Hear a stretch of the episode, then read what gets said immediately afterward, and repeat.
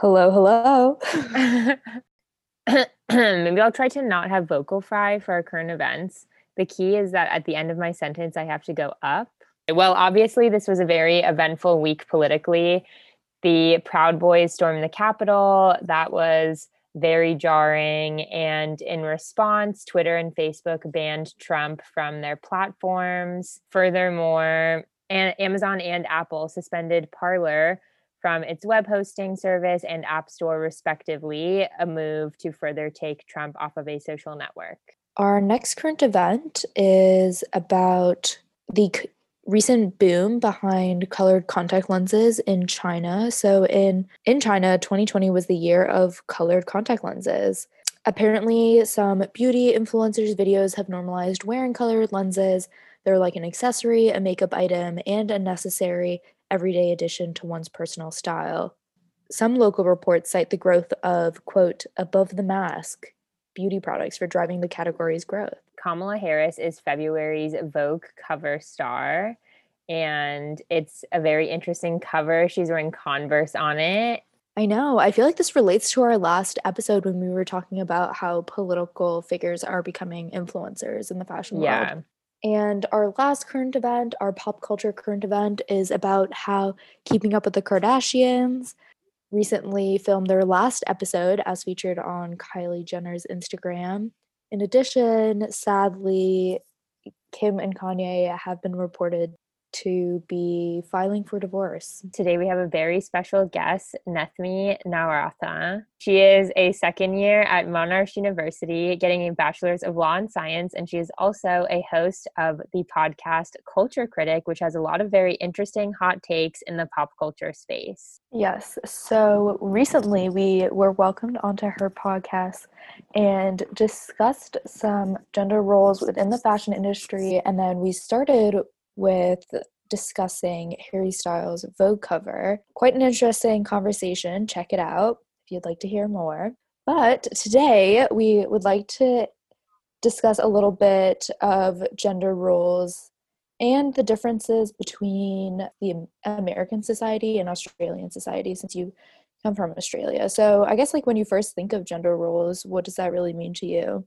I think gender roles it's integrated it affects like every aspect of life. And it's interesting because when you like initially ask me that question in my head i'm like oh it's not something that really comes to mind. It's not something that i really think about. But upon critical analysis you realize it really does um, pervade into every aspect of life just like socially but also you see it in pop culture and media and you see it in the workplace. Um, yeah for sure but I also think it's interesting to look at the ways in which um, the cultural element and where you live and your nationality, how that also affects um, gender roles as well. Because I know as a South Asian, that has significant impact on the way in which I view gender as opposed to perhaps those of a different ethnicity. It's interesting that in Australia and the UK, I feel like when people say Asian, they generally think of South Asian but in the United States, when people say Asian, they generally think of Eastern Asian. Mm. Yeah, for sure. It's really, I don't know, I would agree, but I also think there is a level of that in Australia as well. And like, it's funny because we use the word Asian to generalize Asians, but then we still forget a huge um, like aspect of the Asian community, which is just so funny to me. Like we're doing racism wrong, but we're generalizing badly in a way. Do you get what I'm saying? yeah. Funny. Yeah. So yeah. you mentioned that your South Asian background sort of influences your perspective on gender roles. Do you mind explaining a little bit more about that? Yeah, for sure. So like um, my parents are first generation immigrants. So they came, both my parents were born in Sri Lanka and then they migrated here um, for work. And it's interesting to look at the divide between my parents' generation and my own generation in terms of, you know, back in um, certain Eastern countries, there's more traditional gender roles, and those are gender roles that my parents' generation were the first to kind of really break out of, in the sense of like my mother being able to study and pursue her own career and come to another foreign country like that's something very new for her and um her and like her community in general. Like i think it's like the really the first generation where women have had the ability to do that. Um, but still, uh, I feel like regressive is not the right word, but there's a more traditional gender role there in terms of stereotypes. Who does the cooking, who does the cleaning, uh, who takes care of the house, who's the primary, um, who's the primary money maker, things like that.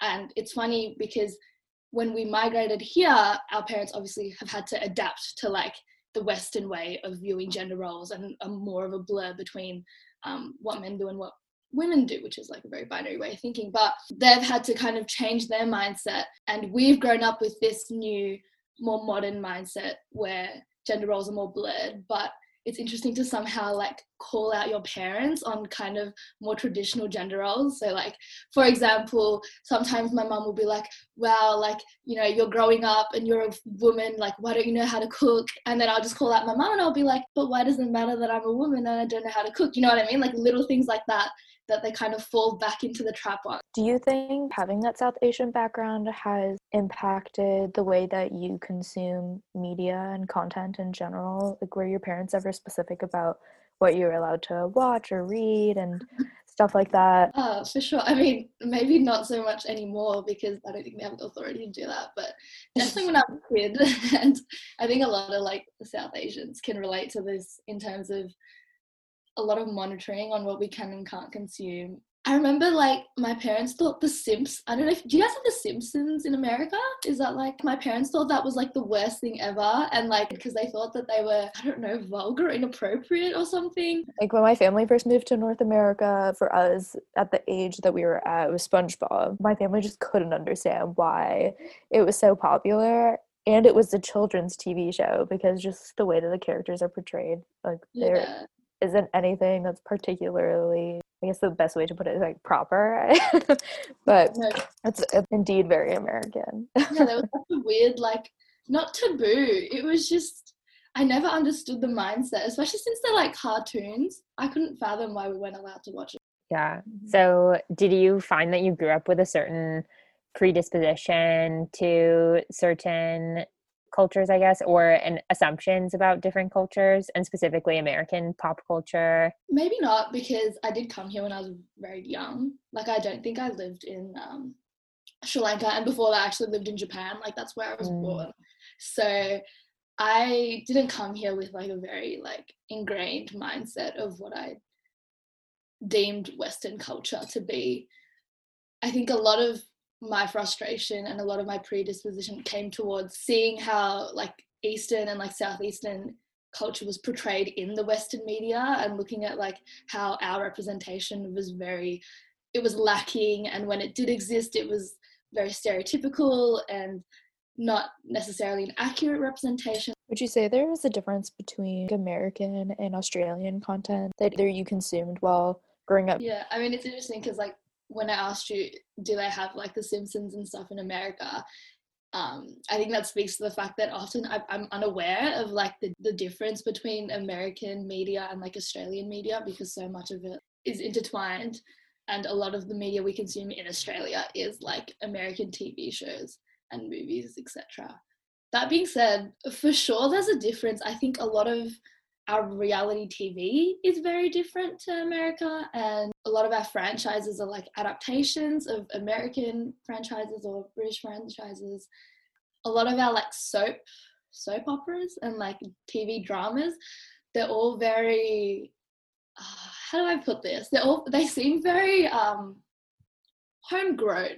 I don't know if that's the right word. It's very low budget recycled actors. Like if there's an Australian actor, you know that they are in every single Australian soap opera that there is. Um, it's very white compared to like American media. Is there a lot of content around the Aboriginal populations there? To be honest, not when we were growing up for sure. I think there was there was actually one TV show we had like this TV channel called like ABC3, and that was like the pinnacle of like kids to young teens, like our um, TV shows and stuff that we consumed. There was one show called Move It Mob Style from memory, and it was this show about um, different Aboriginal and Torres Strait Islanders who danced and it was like a dance tv show where they would teach you different dances based on like um, the traditional dancing of the specific country and the specific tribe and i thought that was like so refreshing especially growing up. That was like the only clear example of indigenous tv shows that i can really think of that are like solely based on like aboriginal and torres strait islander people. Yeah it definitely wasn't touched on that much. I think nowadays it's different. There's a lot of movies, like we had The Sapphires, which was a huge hit, which was like an all Indigenous cast.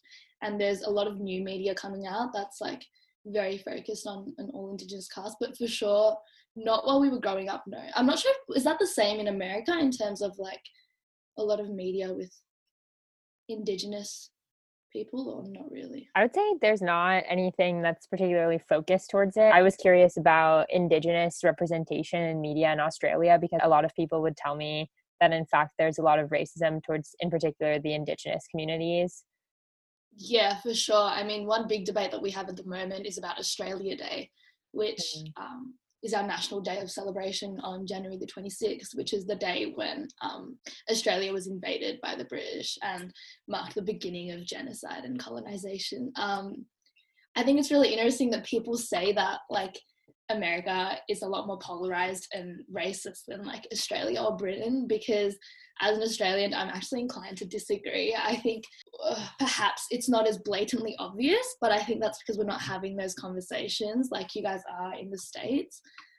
Um, also, I think because the Indigenous population predominantly are in like the Northern Territory, a lot of our population, Indigenous population, is still centered obviously in their like respective country um, and in the Northern Territory. So I know me personally, I don't have any Indigenous, um, in any friends of Indigenous heritage.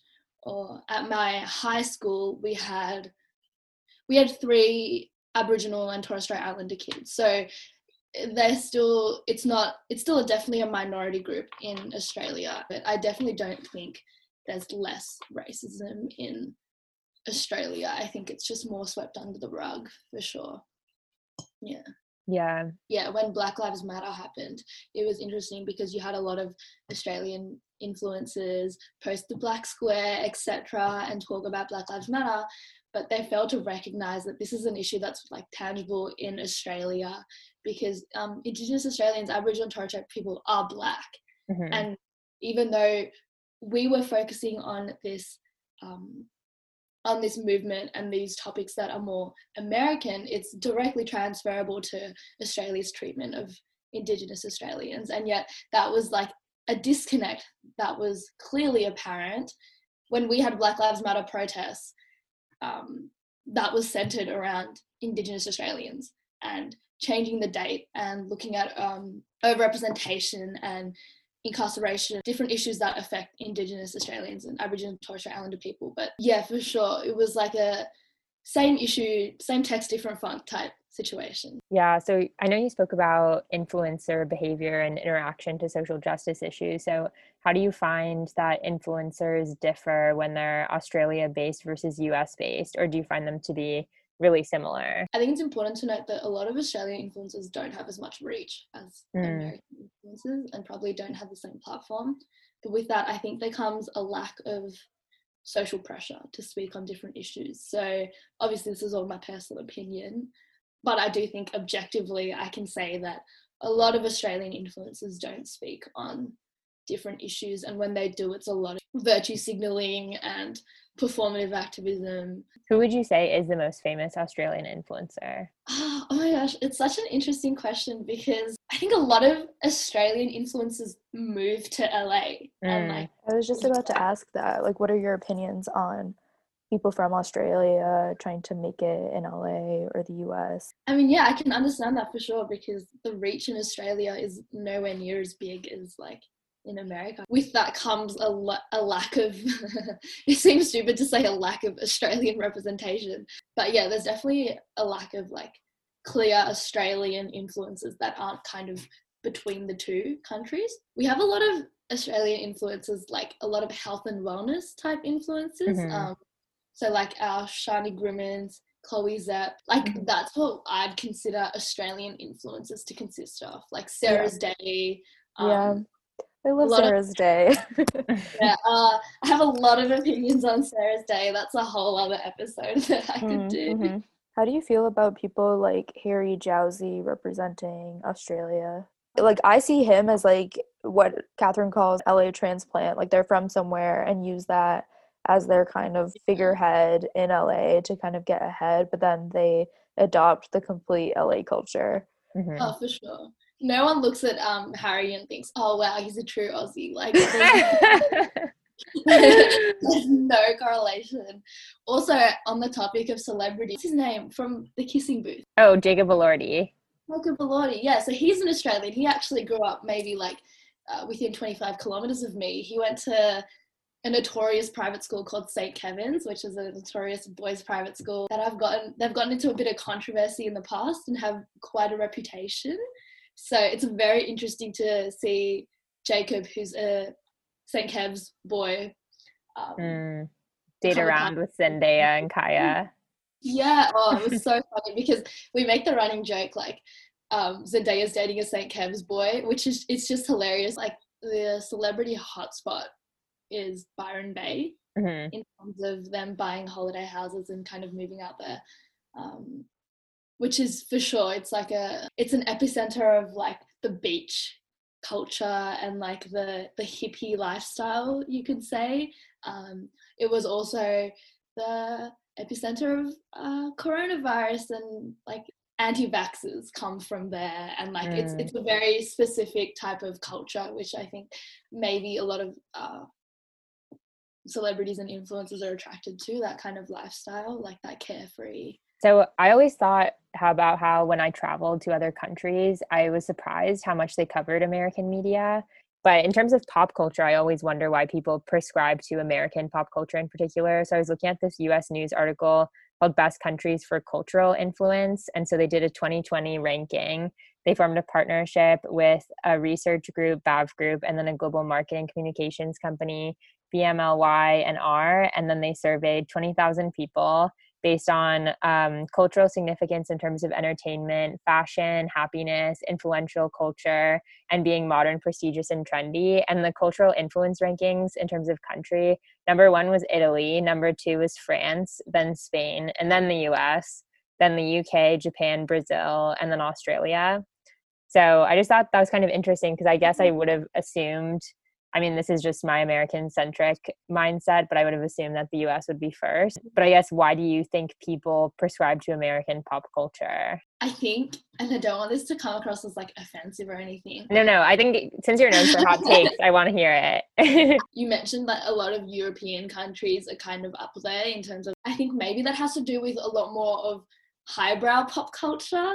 Like that's Mm. where that influence comes from. Whereas I think America is very much the lowbrow pop culture, which is not a bad thing at all, but that's just kind of, I think, what's been established as like a more relatable type of pop culture and a more, uh, as opposed to like a more like sophistication out of reach type of like a very accessible. Also, the fact that there is like it is a diverse country, I think that makes the culture, the pop culture, easily transferable because it feels like it can apply to any kind of Western society that is also cultured. I took this class in college that was America Through French Eyes, and it was all about globalization and American culture and how it was adapted and portrayed in France, and then kind of like vice versa, and how it was tied with globalization. And it was really interesting because then a lot of racial roles that were propagated in the United States were actually then translated to,